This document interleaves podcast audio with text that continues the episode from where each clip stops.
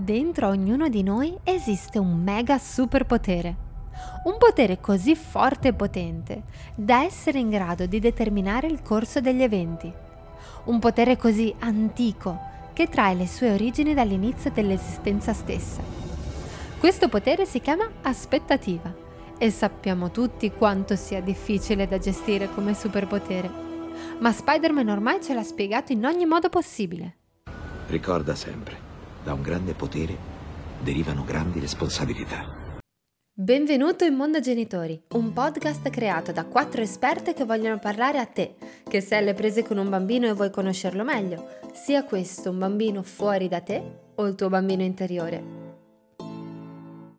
Quando abbiamo a che fare con un bambino, sia esso nostro nipote, nostra figlia, i nostri alunni, è inevitabile proiettare in loro ciò che inconsciamente dimora in noi, paure, ansie, aspettative, idee, convinzioni. Proprio perché l'essere umano ha bisogno di conoscere la realtà che lo circonda attraverso categorizzazioni, è quasi del tutto inevitabile riproporre la stessa modalità quando ci troviamo di fronte a una persona nuova, grande o piccola che sia. Riuscire a classificarla all'interno di determinati schemi ci permette di predisporre già un atteggiamento nei suoi confronti. È quel che si dice la prima impressione è quella che conta.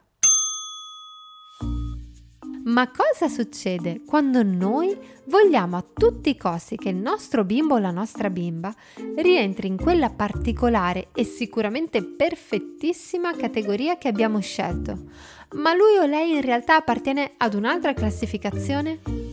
Mi spiego meglio. Come ci sentiamo quando nostro figlio o nostra figlia non sono come ce li aspettiamo noi? Quando non rispecchiano le nostre aspettative, non rientrano nei nostri progetti, ma scelgono di essere loro stessi? Siamo davvero così propensi a conoscerli? Così tranquilli, a cuore aperto? Per alcuni è una scoperta entusiasmante, per altri qualcosa su cui impacciatamente si destreggiano.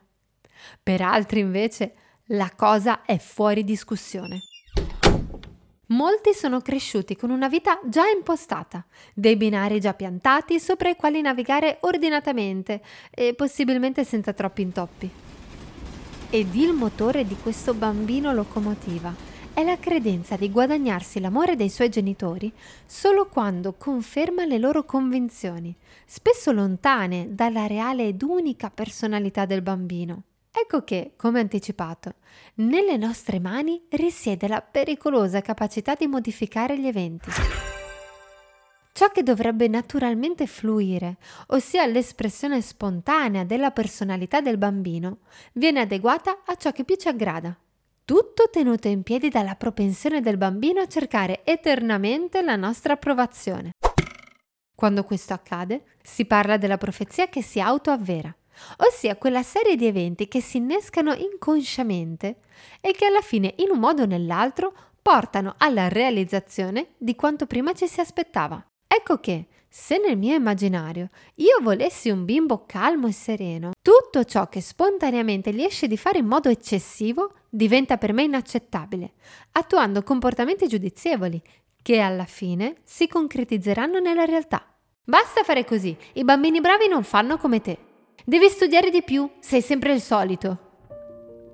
L'influenza che esercitano le convinzioni sulla costruzione della realtà dei bambini è devastante.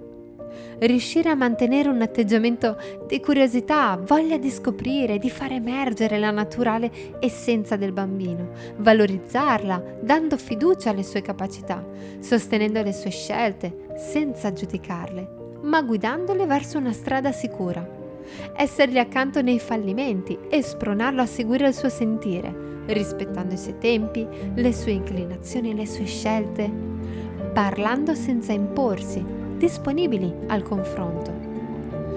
Tutto questo fa sentire la persona vista, capita, apprezzata, accettata, amata.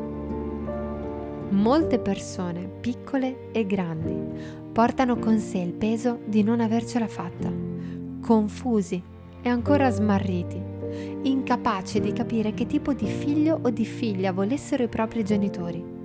Ma prima lasciamo andare questo vuoto e prima riusciremo a colmarlo, con l'accettazione di noi stessi.